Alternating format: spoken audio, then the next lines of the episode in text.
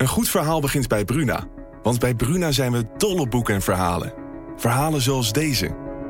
De mist kwam uit de baai opzetten en besloop langzaam het Victoriaanse huis op Blake Street. Drong door de houten kieren naar binnen en bleef in dunne sliert in mijn kamer hangen. Ik lag te rillen onder het dunne dekbed. Wil jij weten hoe dit afloopt? Je leest het in In de mist van Golden Gate Park van Murat Isik. Nu bij Bruna. Dit is De Rechtse Directe.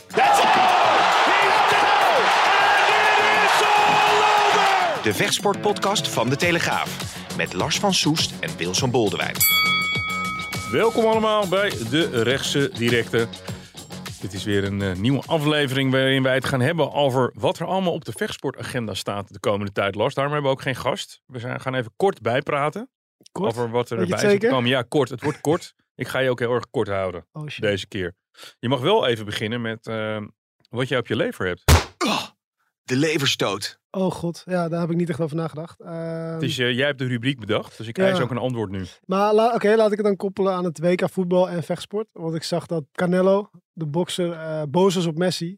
Terecht En ook. nou ja, ik, ik heb al die reacties gelezen. En iedereen zei ook van ja, die shirts liggen gewoon op de grond. Omdat ze even, het zweet moet eruit. En dan eh, worden ze gewassen, bla bla bla, niks aan de hand. En ja, gaat Het is toch een verkeerd soort arrogantie van die Argentijnen. Je bedoel, ze winnen dan weer één wedstrijd. Je weet in Zuid-Amerika, dat zijn relatief jonge postkoloniale landen waar een soort nationaliteit heel trots is. En dan ga je daar een klein beetje zo'n beetje, beetje mee spotten. Dat vind ik niet. Argentijnen, zijn, Argentijnen worden sowieso gehaat in Zuid-Amerika. Wel, wel mooi hoe jij meteen het grotere plaatje ziet. Ja, ik zie gewoon iemand die eh, zijn voetbalschoenen eventjes wegtrapt en ondertussen ook een shirt raakt en ja, geen verkeerde bedoelingen heeft. En Guardado, wiens shirt dat was, heeft ook gezegd van ik ken Messi, niks aan de hand, goede gozer, hij heeft respect voor mij. En als zo'n professionele vechter dan zegt Messi moet oppassen, als ik hem tegenkom dan laat ik hem eh, alle hoeken van, eh, van de zaal zien. Dan denk ik ook van ja, als vechtsporter zet je jezelf ook voor lul, want ja, Zelfs jij eh, slaat Messi volgens mij aan elkaar. Dus ja, dat is, dat- ik vind dat een verkeerd soort uitstraling die je vechtsporter dan de sport geeft. Zelfs ik sla mensen in elkaar. Ik ben, een- ik ben een begenadigd vechtsporter, eh, Ja, maar... Lars, vanaf ja, mijn twaalfde. Oké, dat, ik, zo. dat ik dat even gezegd heb. Ja. Mijn eh leverstoot is niet het verkeer. Is, is toch een beetje de aannemerij. Ik ben mijn huis aan het verbouwen. Dat komt ook wel in een andere podcast af en toe terug. Omdat ik bezig ben met die biografie over Gilbert Eiffel. En dat mijn huis nog niet af is. Dat ik elke keer wat, eh, wat in de weg zit. Aannemers vind ik echt op, op een paar uitzonderingen ja, echt heel dramatisch. Met afspraken nakomen. Kun kun je dit kort houden? Want we hebben weinig tijd gehoord. Nee, want ik ben met mijn Oh, bezig. ja. Jij praat er nu doorheen. Eh, en ik weet dat dat een heel groot gedeeld probleem is. Dat aannemers eh, zijn super belangrijk, want mensen kunnen niks meer zelf met hun handen. Ik kan nog wel dingen zelf, maar weet je, water, en elektriciteit, dat, je, dat moet je gewoon zelf niet willen. Ook met de keurmerken en zo. Maar dat mag allemaal wel wat uh, qua communicatie. Dus aannemers van Nederland. ehm, ik denk dat ik nog even iets langer over dit onderwerp doorga. heb ik net besloten, want Lars zit in het draaiboek te tikken. Oh, Aannemers eh, van Nederland, denk aan, je, denk aan de communicatie met je, met je klant. Wij gaan beginnen met de kalender voor de komende tijd. Waar zullen we mee beginnen, Lars? Is dat eh, de Glory kalender? Ja, ik dacht eerst nog even terugblikken op eh, Glory Bon. Want eh, dat hebben we nog niet gedaan volgens mij. hè. Sindsdien Nee. is er geen podcast geweest, omdat ik ook in het buitenland was voor Formule 1. Mhm. Dus ja, jij, jij bent er ook niet geweest hè? Ik heb wel gekeken, maar ik heb het in etappes teruggekeken. Omdat ik, eh, ik, had wat, ik had een familieverplichting die avond. Ja, kijk. Onze, onze, onze Kroatische vriend, die heeft gewoon gedaan wat hij moest doen. Ja, Plazibad. Ja. die, die, dat is een heavy hitter. Ik vond het ook heel stom van zijn eh, Roemeense tegenstander dat hij op die manier tegen hem ging strijden. Hij is kleiner, Ja. hij is lichter. Als jij dan heavy gaat hitten. Eh, eh, trouwens, Plasibat was wel, leek heel eventjes op zijn kinnetje geraakt. Wil hij twee pasjes terug moest doen. Ja, ja ik, ik, ik zag later terug dat hij eigenlijk zo, zoiets had van ik laat hem even anderhalf minuut uitrazen en dan, dan sla ik hem neer. Dat was volgens hem zijn plan. Maar ja, Ja. dat zeg je altijd als je hebt gewonnen en dan was het allemaal volgens plan gegaan. Maar wel indrukwekkend en hij deed wat hij zei. Ik maak het in één ronde af. Ik train voor één ronde en als het me daar niet in lukt dan ben ik niet goed genoeg. En dan zien we het dan wel weer. Maar eh, ja, schudde, de, schudde de alles wel een beetje op, eh, leek het. Al ja, speelde er eigenlijk veel meer op de achtergrond, maar daar zullen we het zo wel over hebben denk ik. Ja, over eh, de komende tegenstander van Rico natuurlijk. Wat daarna meteen eigenlijk in de, in de, in de schijnwerpers kwam te staan. Waar natuurlijk heel veel over gesproken is, is de eh, championship bout tussen eh, Alim Nabiev en, eh en Andy Semeleer. Hey, jij, heb jij die partij niet helemaal gezien nee, nog, hè? nee, nee, nee. Ik zat toen, volgens mij zat ik toen in eh, ja, Abu Dhabi. Abu. Dhabi zat hij, jij bent echt de hele wereld overgevlogen in een korte tijd. Ja, drie tijdzones gezien. Dat was misschien niet heel handig. Maar ik heb hem niet helemaal gezien, ook omdat die eh, Videoland werkt niet buiten eh, Nederland. Bij de EU, denk ik. Ja, dus Ja. volgende keer heb ik gehoord van Glory dat ik dan gewoon eventjes een speciale link moet aanvragen. En dan kan ik het overal ter wereld zien. Dus Ja. Dat moet ik dan maar doen. Maar ja, jij hebt het wel gezien. eh. Nou, ik zit op zo'n eh, op zo'n vechtsport, eh, de Real Warriors site van, van Facebook. Er zitten heel veel vechtsportliefhebbers. en meteen was eigenlijk ook veel oud-vechters van Nabiev heeft gewonnen. Nabiev heeft gewonnen. Toen sprak ik een andere jongen, die, ik zal zijn naam nu even niet noemen, want dan denken mensen ook dat hij partijdig is. En die zei, ik vond het eigenlijk niet zo controversieel als iedereen zegt. En met die wetenschap ben ik gaan kijken. Dan ga je toch, als, als iemand je op een andere manier voorbereidt, ga je toch anders kijken. En ik dacht in het begin, belachelijk, Nabiev heeft gewoon gewonnen. En dan ga je die vierde en die vijfde ronde en die derde ronde nog eens een keer na zitten kijken. Want ik heb nog een beetje teruggekeken. Wat het probleem volgens mij van Nabiev is, is dat hij heel erg overkomt als een winnaar. En hij heeft ook wel veel gescoord. En hij, in het begin kreeg hij ook alle rondes. Maar in die vierde en die vijfde ronde drukte hij toch niet echt door. Waardoor het inderdaad een beetje een 50-50 werd. En dan kom je wel weer in het probleem. En daar hebben we het het vaak over gehad. Vorige keer eh, hadden we het er ook over waar, eh, met Ibrahim El Bouni. Als je wil winnen, moet je je tegenstander eruit slaan. Ja, en Nabiev is best wel een beetje een... Hij heeft een beetje een irrit- Het is geen irritante vechter, want dan heb ik het over de persoon. Maar hij heeft een beetje een irritante vechtstijl. Ja. Die, Ah, ook dat eh, handje omhoog. Ja. een beetje met En de hele tijd ja. Dat zo met, met zijn vuisten zo draaien. Ja. Waardoor je wel eens denkt van, eh, moet je niet gewoon een- jezelf een andere stijl aanleren? En misschien dat dat ook wel de jury over de streep heeft getrokken. Eh, achteraf kun je misschien zeggen dat het iets minder controversieel was dan we aanvankelijk dachten. Maar Dennis Crowell, die was echt, echt heel erg woest. Ja. Eh, die zal er ongetwijfeld heel anders over denken. Dus ik denk dat dat, eh, dat zal toch ook wel een rematch worden, denk jij niet? Ja, als je zoiets, als je twee van dit soort vechters in huis hebt die het elkaar zo lastig maken, ja, waarom, waarom niet meteen een rematch? Het verhaal is er in ieder geval, dus ja. Ja, en wat natuurlijk opviel is dat de Serkan, die opeens zit opeens bij Mike's Gym. Die is weer eh, terug, om het zo maar te zeggen. Ja, Ja, nou, hij zal, eens- hij zal er zijn redenen voor hebben, hè? ja. En hij won van die jongen toen wij in Duitsland waren. Daar Ja, had, De ehm, Sousa. daar had ehm, onze grote vriend Wisse. eh Donner van het heel moeilijk mee. Ja. Die heeft hij er toch knap uitgeslagen. Ja, dus ja, goede zaken gedaan, Serkan. Eh, hij heeft gedaan wat de kampioen niet kon tegen deze jongen. En eh, ja, hij aast al langer op een titelgevecht. Hij roept er ook hard om. Misschien komt het er nu van. Maar eh, kan hij is hij in staat om te winnen van Donner van Wisse? Ja, goede vraag. Eh, Wisse is, heeft heel weinig zwakke punten. Ja, allereerst denk ik ook dat misschien die Almeida toch nog boven hem eh, staat. Letterlijk en figuurlijk in de ranking. Want ja, Almeida heeft van hem gewonnen. Ja. Dus eigenlijk zou eerst Almeida tegen Wisse moeten. En eh, ja, Wisse was niet dominant. Of ja, hij was dominant, maar niet ijzersterk tegen de Sousa. Dus ja, lastig om te zeggen. Dus ik denk dat het in ieder geval een mooie partij wordt.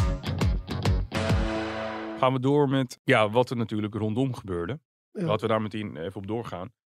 Dat is dat Alistair Overeem. Ja. Dat was jouw scoop, zoals dat heet. Ja, klopt. Ik zat in Abu Dhabi het wel te volgen via Twitter. En ik zag na die... Ja, volgens mij stuurde jij mij ook nog een filmpje van eh, die knockout van Plazibat. Ja. En toen zag ik op Twitter eigenlijk meteen een video voorbij komen van Rico Verhoeven. Rico Verhoeven die stond daar oh, eh, met een eh, capuchon op in een donkere ruimte. En nou, die wenkte Plazibat van oké, kom maar op. En tot dusver had Rico Verhoeven Plazibat eigenlijk altijd links laten liggen. ja. Hij had zijn ogen gericht op een clash tegen Overeem. Toen dacht jij, wat is hier aan de hand? Toen dacht ik van, hè, wat is hier aan de hand? Ook omdat ja, er waren gesprekken gaande over Rico tegen Overeem. Die waren ook al in een vergevorderd stadium, wat ik begreep. Glory zegt dat dat eh, niet zo was, maar nou, ik heb toch eh, andere dingen gehoord. Maar goed, maakt allemaal niet uit. Het was in ieder geval een hele ommekeer ten opzichte van wat er eerder aan de hand was. En eh, toen dacht ik wel van, hm, dat is raar, weet je wel. Alles, alles wees op een partij tegen, t- tegen Overeem. En nu eh, wordt Plazibat ineens, eh, wordt de uitdaging van Plazibat geaccepteerd. Ja, toen eh, hoorde ik uit, eh, van, ja, vanuit diverse kanten dat er dus sprake zou zijn van een dopinggeval bij Alistair Overeem. Meteen zijn management gebeld en die, eh, die bevestigde dat. En die zeiden wel meteen ook van ja, we wachten de B-straal met vertrouwen, vertrouwen af. We zien Kon- de Het contra-onderzoek. ja, de contra-expertise, zoals dat volgens mij vroeger heette, nu niet meer. Maar ehm, ja, dus die wachten ze met vertrouwen af. Maar ik, ja, volgens mij is een B-staal eigenlijk zelden, heeft zelden een ander resultaat dan een A-staal. Het is ook niet zo dat overeen opnieuw is gecontroleerd. Het is gewoon, het zijn twee samples. En als de eerste positief is, dan check je die tweede om er zeker van te zijn. En 99,9% van de keren is dat ook zo. Maar, je, maar ik hoorde heel veel reacties van, ja, je verwacht het niet, hè?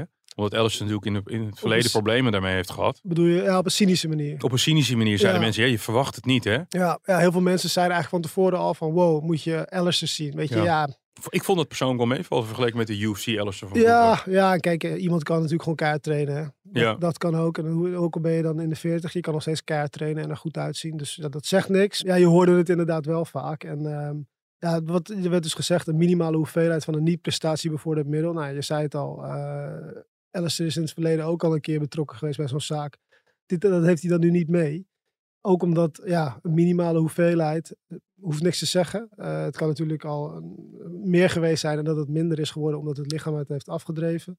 Het kan bovendien ook een, een, een vochtafdrijver zijn. Ja, maar is het niet zo, ik, ik zit er niet zo erg in, maar jij zit heel erg ook in het wielrennen. Zijn die, zijn die onderzoeken tegenwoordig niet zo goed dat al die excuses van eh, het is een vervuild supplement en ik heb verkeerd vlees gegeten, is dat niet allemaal een beetje uitgesloten inmiddels? Of is het menselijk lichaam toch te complex wat dat ja, betreft? nou, dat, dat onderzoeken ze dan altijd. Kijk, als jij zegt het komt door een stuk biefstuk en eh, jij gaat naar de slager, je, haalt, je zegt hier haal ik altijd mijn vlees. En in dat vlees wat je diezelfde dag haalt en wat je aan de dopingautoriteit geeft, zit dat vervuilde supplement, ja, dan, dan kun je gelijk hebben. Zo gaan ze dat dan doen vaak. Dus ja, ik, vind het lastig om te zeggen of, dat, ja, of ze dat helemaal kunnen uitsluiten. Maar eh, Is het niet heel vaak dat zo dat mensen die dat soort excuses geven dan zoveel jaar na dato dan vaak wel toegeven dat het mis was, in het wielrennen althans? ja, ja, ze lopen meestal is- toch wel een heeft keer Contador het de nooit, eh, bijvoorbeeld nooit toegegeven? Ik weet niet of hij het heeft toegegeven, maar het is in ieder geval bewezen. Ja, op die de manier. 000 uh. Ja, ja. precies. Dus nee, dat, ja, dat was natuurlijk wel een aardig, of een aardige dopingzaak. Dat was aardig nieuws. eh, want eh, ja, zeker. Het ging zeker om vier namen in totaal, toch? ja, dat, dat was de volgende stap. Glory heeft een bericht op zijn website gezet waarin stond van, nou, eh, we straffen Luis Tavares, we straffen Kepenek. en er zijn nog twee andere jongens waarmee, waarnaar een onderzoek loopt. Nou, wat ik heb begrepen is dat het bericht nooit online had mogen komen. Dat is een fout geweest van Glory. Daardoor weten we wel dat er naast die eerdere twee zaken en dus waarschijnlijk Alistair Overeem nog een vierde dopingzondaar is. Wat ook nog opviel is dus dat Tavares, Luis Tavares, die dopingzaak, daar speelt dus ook, eh, of heeft van alles gespeeld. Hij is nu gestraft door Glory. Dat had Glory eigenlijk niet hoeven doen, want de dopingautoriteit heeft besloten om eh, zijn zaak niet aan te dragen bij het ISR. Dat had dan weer administratieve redenen eh, blijkbaar. Want die uitspraak is nooit gekomen bij het ISR. Dus Glory heeft echt op eigen initiatief Tavares geschorst. Dus dat pleit wel voor Glory. Hè? Dat, we hebben vaak kritiek gehad op Glory. Begin van het jaar wilden ze nog eh, Nederland mijden omdat de dopingstraffen in Nederland te streng waren. Ja. Ja, nu is Tavares dus gest- eh, niet gestraft eh, door de dopingautoriteit. Maar wel mij- door Glory zelf. zeg maar wel door Glory zelf. En volgens mij ja, had de vechtsportautoriteit zijn zaakjes niet helemaal op orde nog. Dat, daar kwamen ze pas achter toen het eerste geval, het positieve ge- geval daar was. Het had iets te maken volgens mij, wat ik uit de wandelgangen heb begrepen, dat Tavares is gepakt. Eh, bij wijze van spreken, hij heeft te hard gereden in Zandvoort, maar hij heeft te hard gereden op het circuit in Zandvoort. En in dit geval is dan het circuit Zandvoort Glory. Dus dat is een afgesloten stukje eh, Zandvoort. En daar nou, had hij in principe kunnen doen wat hij wilde, maar Glory heeft gezegd, we straffen hem. Dus dat is een, eh, een goede zaak. Wat, wat wel voor Glory natuurlijk lastig is, is, nou, we hebben nu vier zaken lopen. Kunnen ze open en eerlijk zijn over dat soort dingen? Het liefst wil je natuurlijk als organisatie van, kunnen zeggen van, hé, hey, eh, vechter A is tegen de lamp gelopen en we schorsen hem voor tien maanden. Ja. Aan de andere kant is dat ook een beetje je eigen nest bevuilen. Ook omdat ja, de cultuur in de vechtsport is blijkbaar nog zo dat mensen gebruiken. Wil je meteen schoon schip maken, dan komt het misschien te vroeg en, en breek je alles af wat je hebt opgebouwd. Want Ja. ja, als er bekend wordt dat er 15 vechters doping hebben gebruikt, ik noem maar wat. Wie wil die jongens dan nog in actie zien? Dus dan ben je eigenlijk je eigen Ja. business aan het slopen. Dus dat is een beetje de spagaat waar Glory nu in zit. Het liefst zouden ze dat volgens mij wel doen. Alleen mag het niet altijd en is het misschien ook dit, op dit moment niet handig. Het mag Wanneer- niet altijd vanwege privacy trouwens. Wanneer weten we meer over Overeem? Ja, de, we wachten op de B-staal. Ik heb eh, gisteren eh, nog contact gehad met het kamp van eh Alistair. Zij zeggen als er nieuws is, dan horen jullie het. Ik ga er wel vanuit dat het snel, Hm. snel komt, want het hoeft niet heel lang te duren, zo'n B-staal. In dat geval heeft Badr Hari weer niet officieel verloren. Ja, heeft hij toch... Toch weer een beetje streak. een bijzonder verhaal. zijn losing streak is dan een beetje doorbroken. We, blijven, we sluiten dit onderdeel af met het grote vraagteken. Wie is die vierde man? Ja, we weten het niet, hè? Weet je het? eh, stuur even een berichtje naar uh, nee, @larsvansoes op Twitter. Je moet, uh, hoef geen .nl erachter te zetten. Ja. We gaan even sparren. Tijd voor een rondje sparren. Ja, er is veel gebeurd hè, de afgelopen tijd. Pereira tegen Adesanya. Nou, dat was toch echt wel een pot dat je denkt van... Holy shit. Ja. Wat, een, wat een partij. Eh Adesanya is natuurlijk een publiekslieveling. En Pereira is echt een, een, een of ander monster uit Brazilië. die natuurlijk ook Glory eh, heel dichtbij hebben meegemaakt. Die zo onbevreesd de ring instapt dat het bijna een beetje eng is. Hè. Dat zeggen veel mensen ook. Ja, en die deed eh, in de laatste ronde wat hij moest doen. Ja, het was heel groot. Jay Overmeer die, die stuurde een berichtje naar ons Instagram-account. Volg het allemaal trouwens, jongens. Het de rechtse directe op Instagram. Maar die stuurde al van, ik zei het toch. Dus eh, we hadden we hier natuurlijk de gast Jay. Ja. Die had het voorspeld. En ook ja, Yusri hadden we via de voice memo over, met een vooruitblik. En die had precies zo voorspeld. Hij had gezegd van, ik denk dat eh, Pereira op knockout wint. En dat hij rustig zijn kans afwacht en dan toeslaat in de latere rondes. Maar als we even terug gaan naar die eerste ronde. ja, Hij liep te wankelen. ja, eh, geen, als dat 10 seconden langer was geduurd, was de eerste ronde klaar geweest. Maar goed, dat gebeurde niet. Dus Nee. eh, props voor uh, Yusri en Jay. Die hadden het goed voorspeld. Ik denk alleen eh, dat eh Adesanya zal ongetwijfeld als kampioen een rematch krijgen. Maar ik denk dat hij dat gewoon niet kan winnen. Ik denk dat Adesanya te sterk voor hem is. Gewoon letterlijk, als je Ja, kijkt naar de fysiek van... Ja, excuus. Ja. Pereira is te, is te sterk. Als je kijkt naar de fysiek van beide mannen. Eh Adesanya kon hem gewoon in de laatste rondes niet meer van zich afhouden. Ja, En eh Adesanya is ook een hele getrukte en slimme technische vechter. Ja. Maar op een gegeven moment wordt het te brute kracht. Misschien ook toch net een beetje te weinig Ja. upper body muscles of zo. Nou, ja, ik denk dat hij hem op een gegeven moment gewoon niet meer op afstand kon houden. Dat vergt natuurlijk veel om het constant technisch te houden. En als iemand wil brawlen, dus echt eh dirty fight van wil maken, dan lukt het hem, eh, dan lukt het hem op een gegeven moment misschien wel. Zeker omdat het vijf rondes is in plaats van drie. Want ja, laten we wel wezen, als het drie rondes was geweest, dan had uh, Adesanya waarschijnlijk gewonnen. Ja, maar daarmee zeg je eigenlijk dat het voor Adesanya een heel moeilijk verhaal gaat worden. Nou ja, weet ik niet. Hij heeft nu Pereira gevoeld in de ring. En weet misschien beter eh, de trucjes om hem op afstand te houden. Want daar ligt voor hem wel eh, een manier om te winnen, denk ik. Dus ik, ja, ik, ik zie het wel tegemoet. Als ze een rematch gaan doen, eh, dan zie ik weer een spannende pot tegemoet. John Jones, the return of Ja, the master. maar het is nog niet officieel aangekondigd, geloof ik. Hè? Nou, nou, ik hoor, het, het gekke is, volgens mij heeft UFC het nog niet officieel aangekondigd, Nee, maar wel nee. allerlei andere nieuwsplatforms. En er wordt ook al gezegd, als tegenstander A niet kan, wordt het tegenstander B. En Ja. daar, daar klinkt wel een beetje een soort zekerheidje van dat het sowieso John Jones gaat Ja, staan. precies. Ja, Het is tegen Francis Ngannou. Ja. ja, in principe is het dan tegen eh, Francis Ngannou, de heavyweight kampioen. En anders tegen Stipe Miocic, geloof ik. Hè? De Ja. meest succesvolle heavyweight kampioen ooit van de laatste, eh, of tenminste die twee jaar geleden zijn titel verloor of zo. Dat zijn twee, ja, het zijn twee sowieso aansprekende tegenstanders. Ja, en ik ben wel echt heel benieuwd wat John Jones op heavyweight kan. Hij heeft volgens mij twee jaar de tijd genomen om te groeien. Je zou zeggen van light heavyweight naar zwaar heavy, eh, heavyweight is geen grote stap, maar hij neemt er zijn tijd voor. Dus dat, ja, dat geeft wel te denken dat, je, dat we straks een hele sterke John Jones gaan zien. Er zijn mensen die zeggen dat hij de beste UFC-vechter ooit is. Hè? Ja, ja, als je kijkt naar alle statistieken, volgens mij heeft hij de meeste title defenses, eh, succesvolle title defenses achter zijn naam staan. En dat, dat, is, dat zegt alles, weet je wel. Ja. Als jij, eh, Meer dan Khabib ook? ja, Khabib heeft er eigenlijk heel weinig maar. Die heeft volgens mij maar drie. Toen is daarom zijn heel veel mensen van mening dat Khabib eigenlijk niet de GOAT is, omdat hij eigenlijk te weinig, hij is ongeslagen, maar hij heeft zich nooit eh, tegen heel veel topvechters gemeten. Tegen een paar, toen is hij gestopt. Ja. En, en John Jones heeft alles en iedereen eh, afgeslagen of, eh, of, of ja, of verwurgingen, of met, of met verwurgingen verslagen. ja, staand, dan wel op de grond. Ja. Thompson versus Holland, dat is de komende UFC. Ja, ja, ik denk dat we daar niet heel lang over hoeven te praten hoor. Maar mooie partijen, die, die Holland is knettergek. En eh Thompson is een hele mooie karateka. En eh, ik, heb, ik heb een tijdje lang eh, UFC, dat spelletje gespeeld op de Xbox. Ja, En dan was Thompson echt een van mijn schattig van jou dat favoriete je dit even toegeeft. Ja, precies. Maar dat was Thompson een van mijn favoriete vechters. Omdat hij goed ja, van afstand kon schoppen en slaan. En vond ik, vond ik een mooie vechter. Ja, ik ben ook echt een console man. Ik heb, dat, ik heb dat dus echt nog nooit gedaan. Misschien moet ik het eens een keertje downloaden. Ja, kom ik langs om te spelen. Ja, Tyson Fury tegen Derek Chisora. Nou, Chisora, de vroegere bad boy, hè. Althans, nog steeds de bad boy. Tyson Fury natuurlijk een beetje een, ja, is eigenlijk een beetje de grote vriendelijke reus, toch? Ja, ja en hij keert dus weer terug. Hè. Eh, we gaan het zo ook nog over Melvin Manhoef hebben. Wat is de Eh, datum? 2 december volgens mij, als ik het goed heb. Dus 2 komend weekend. december. Zaterdag eh 2 december. Oké. En eh, ze, ze doen het in Tottenham, Hot, of, ja, Tottenham Stadium in Ja. Londen. Er zit geen dak op. Eh, dus volgens mij, Wordt eh, hartstikke volgens koud, mij eh, wordt de regen Eh, voorspeld. Nee, het wordt hartstikke koud, ook komt de oostenwind aan. Oh, nou, ben je lekker mee dan. Het eh. wordt, eh, wordt, eh, wordt misschien wel onder nul of, eh, of een min 1 overdag. Maar ze zullen wel een tent over de, de ring hebben. Hè? Dus dat, die vechten zullen droog blijven. Maar veel fans denk ik niet. Maar Het is wel veel zuurstof in de lucht. Dan.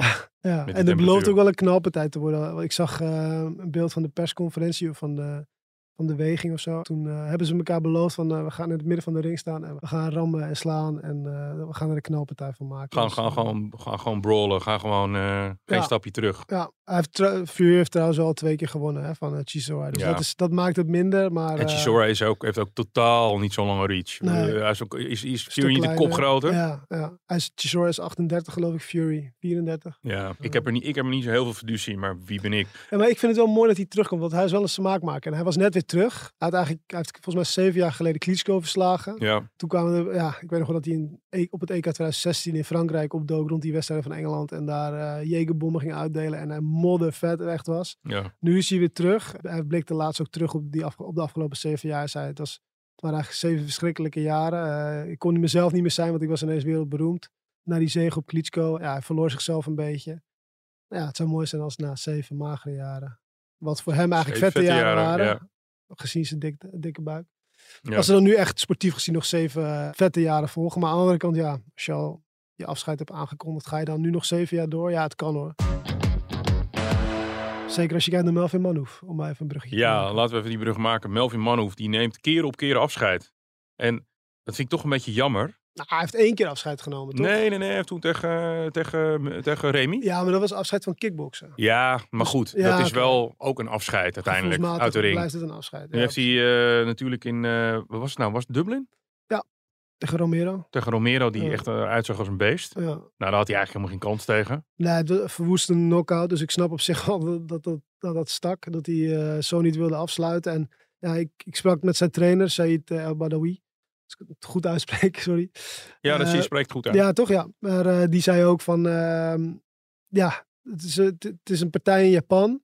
Moet ik de naam van die Japaner goed uitspreken? Antonio Inoki. Ja, die is ook- heel, die is heel bekend. Ja, precies. Die is in een oktober ook, legende. oh, ja, een organisator ook eh, de laatste jaren geweest van eh, evenementen, vechtsportevenementen. En die is in oktober overleden, maar die had in zijn evenement staan dat hij nog één eh, ja, event ter, ter nagedachtenis van hemzelf wilde hebben. En dat Melvin daar zou moeten vechten. Dus ja, dat was wel een hele eer. Ja. Dus daarom heeft Melvin ook toegehapt. En ik, ik, ja, je, had, je merkte al dat hij eigenlijk terug de ring in wilde. En ik dacht echt dat hij ging stoppen. Ik, ja, maar weet je, het, heeft, het gaat ook gewoon keihard vaak over geld. ja, Weet ja, je, als jij, jij, hij heeft een sportschool en die, en die zit in Hoofddorp. En eh, ik, weet, ik weet dat Melvin toch, die heeft heel veel geld verdiend, maar dat is volgens mij niet altijd even verstandig mee omgegaan. Sorry Melvin als je dit hoort, correct me if I'm wrong. En als iemand dan zegt, je krijgt weer 40, 50.000 Ja. euro, ja, of, of meer, ja, eh, waarom Ja, niet? Je, blijft toch ook een beetje broodvechters. Klopt. Nou, ik had een beetje het gevoel toen ik hem sprak, zei hij, ja, dit is echt de laatste keer. Ik heb het eh, mijn jongste zoontje beloofd en eh, het is mooi geweest. Toen dacht ik van, nou oké, als je er zoiets zegt, dan, dan zit er ook echt een, een gevoel bij om niet meer te vechten. Maar goed, ja, het bloedkruid waar het niet gaan kan. En, Precies. zeker bij een vechtsportbeest, letterlijk en figuurlijk, als, als Melvin Manhoef natuurlijk. Is een tegenstander bekend? Ja, Igor Tanabe. Dat is ja, die is goed op de grond volgens mij. Dus dat is niet helemaal Melvin uh, zijn pakje aan. Dus ik ben benieuwd. Reinier de Ridder, Ja, daar hebben we vorige keer, vorige keer hebben we natuurlijk met hemzelf al even vooruit eh, geblikt. En Komend eh, weekend vecht hij. Nou ja, eh, wat hij zei eigenlijk, hè, hij vecht tegen uh, Melkin. Interim kampioen op heavyweight. Een klein blokje, zoals of Melvin, zoals uh, Reinier zelf zei. Heel explosief. Ik denk dat Reinier in plaats van, uh, ja, dat Reinier druk op hem gaat zetten. Wat die uh, Melkin natuurlijk normaal zelf graag doet. En dan kan het wel eens een hele spectaculaire wedstrijd worden. Want als, als twee vechters allebei naar voren willen komen, ja, wie, wie gaat die strijd winnen? En uh, wie gaat het initiatief naar zich toe kunnen trekken? Wanneer, wanneer? Zaterdag geloof ik, als ik het goed zeg. Aankomende zaterdag al. Ja. Wordt een druk weekend. Ja. Dan is er een verhaal, de plaats ik wel de kanttekening mee, dat komt niet van mij. Ja, dat kan ik bevestigen. Dat mag inderdaad. jij zeggen. Ja, ja Badr Hari is gezien bij uh, Mike's Gym uh, op, uh, op de mat in de ring voor een training. Dat heb ik inderdaad gehoord, maar niet van Wilson, om even duidelijk te zijn. Dus ik heb Mike... Ik, ik heb, ben zelf ook een paar weken niet geweest, omdat ik heel druk ben met mijn huis. Vandaar mijn, uh, ja, precies. je weet wel, mijn, mijn levensstoot. Ja, nee, maar dus uh, ik kreeg dat vanuit een andere bron te horen. En uh, ja, dan bel je meteen Mike natuurlijk even op en die zei van...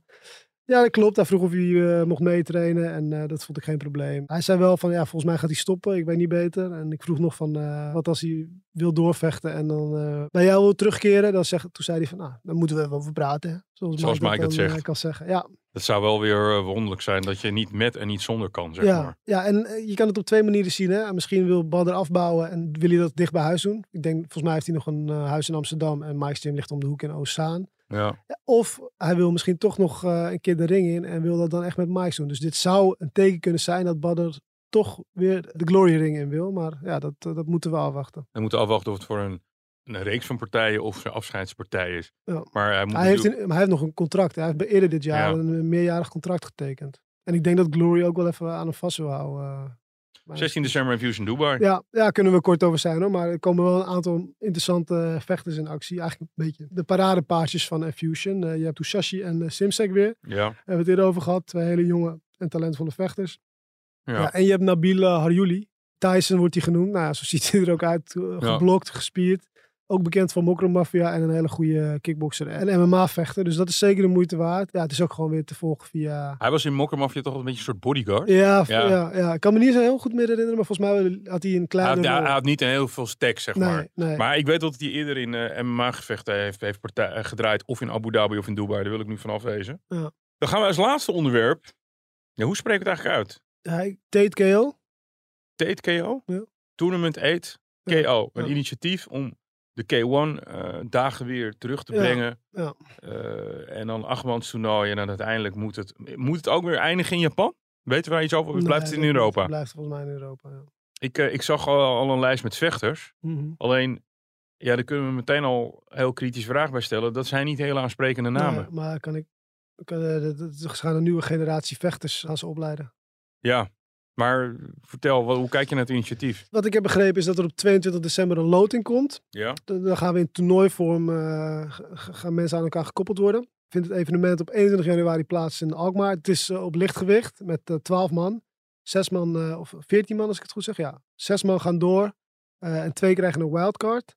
Ja, best wel interessant, want het is inderdaad, je, je moet er aan het eind van het jaar staan. Als je er dan niet bent, dan eh, tel je niet mee en kun je dus niet eh, eh, die prijs pakken. ja. En, eh, Wat is de prijs? Ja, een titel, ja. Dat, dat, dat- Niet, niet 100.000 euro, gulden of euro's Volgens mij niet. was. Nee, maar de vechters delen wel mee in de pay-per-view revenue. Dus Ja. in de opbrengst van de pay-per-view. Dus dat is nieuw. Maar volgens mij is het gewoon eh, de TKO Lightweight eh, Champ ben je dan. Ja, maar dan wil ik wel echt even, en ik, ik, ik ga hier toch even wel iets over zeggen. Ik ben, Daarom Jij- zitten we hier, hè? Dat ja, mag. maar jij werkt in de media, ik werk ook in de media. Ik heb redelijk wat, wel krijg ik af en toe wat informatie over pay-per-view in Nederland. Ja, Dat werkt in Nederland voor geen meter. nee. Nee, dat, dat, dat, dat loopt niet echt. Ja, Glory heeft Dat kan alleen internationaal. Ja, Glory heeft ooit gezegd, we hebben eh, 100.000 pay-per-views eh, verkocht. Dat was volgens mij rond eh, Rico tegen Jamal. Dat is echt volgens mij een absoluut record of zo. Ja, ja, of het klopt, we- weet ik niet. Ik heb nooit bewijs gezien, maar ze zeggen dat. Maar dat, Ja. dat zijn aantallen. Maar ja, dat gaat TKO natuurlijk niet halen bij de eerste keer. Maar ik vind het een mooi initiatief, omdat het wel... Ja, je hoort iedereen erover. Hè? Toernooien zijn, eh, toernooien zijn eh, het ding. Ja, Eh, ik vind ook, toernooien zijn leuk. Alleen, ehm, ja, je kan ook veel pech hebben tijdens zo'n toernooi. Dus het wil niet per se zeggen dat als jij wint, dat je de beste bent. Want als iemand om de zuren oploopt of net even een sterkere tegenstander treft, dan heb je daar de rest van het toernooi last van. En dan kun je van een mindere tegenstander verliezen in de finale bijvoorbeeld. ja.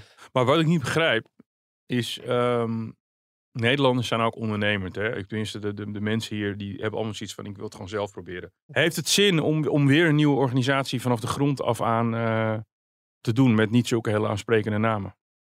Nou ja, ik denk dat het een goed begin is. Kijk, de, de namen moeten, moeten ook opgebouwd worden natuurlijk. De, de echt grote namen staan momenteel niet eh, te springen om zo'n toernooi te doen. Als je kijkt naar Rico, die zegt ook van... Ik heb liever geen toernooi, want ik wil gewoon... eh, ik op mijn sterkst tegen mijn tegenstander op zijn sterkst. Kijken wie de beste is. Maar het is wel iets wat het publiek wil. Dus als je op deze manier een nieuwe generatie vechters in de spotlights kan zetten. Op de K1 manier. Waar eh, nou ja, heel veel kenners natuurlijk naar, eh, naar smachten. Dat hoor je elke keer weer terug is dat denk ik wel een goed idee. En het is ook te zien gewoon op Viaplay. Hè? De, de, de rechten van Fusion liggen bij Viaplay. Daar is het te zien. Ja, Uh, wat ik wel een beetje hoorde in de wandelgang is dat Glory er niet heel blij mee is. nee. Uh, het is natuurlijk een soort ja, concurrentie misschien voor Glory. Terwijl zij het moeilijker hebben om toernooien te organiseren. Is het wel iets wat mensen van Glory verwachten. Ze doen het soms, maar misschien te weinig volgens veel fans. Dus Glory is er ook niet heel blij mee, geloof ik. Maar ik denk dat ja, het kan elkaar ook versterken. Hè? Uh, dat... Ja, het is of versnippering of versterking. Ja. Kan twee kanten op. Ja, en het is wel een manier ook om, om vechters uh, aan de gang te houden. Hè. Glory heeft veel, ja, niet heel veel evenementen in een jaar. Ze, gaan, ze werken daar nu wel weer naartoe.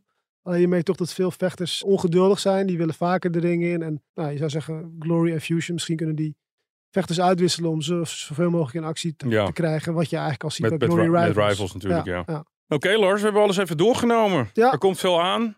Er is veel gebeurd.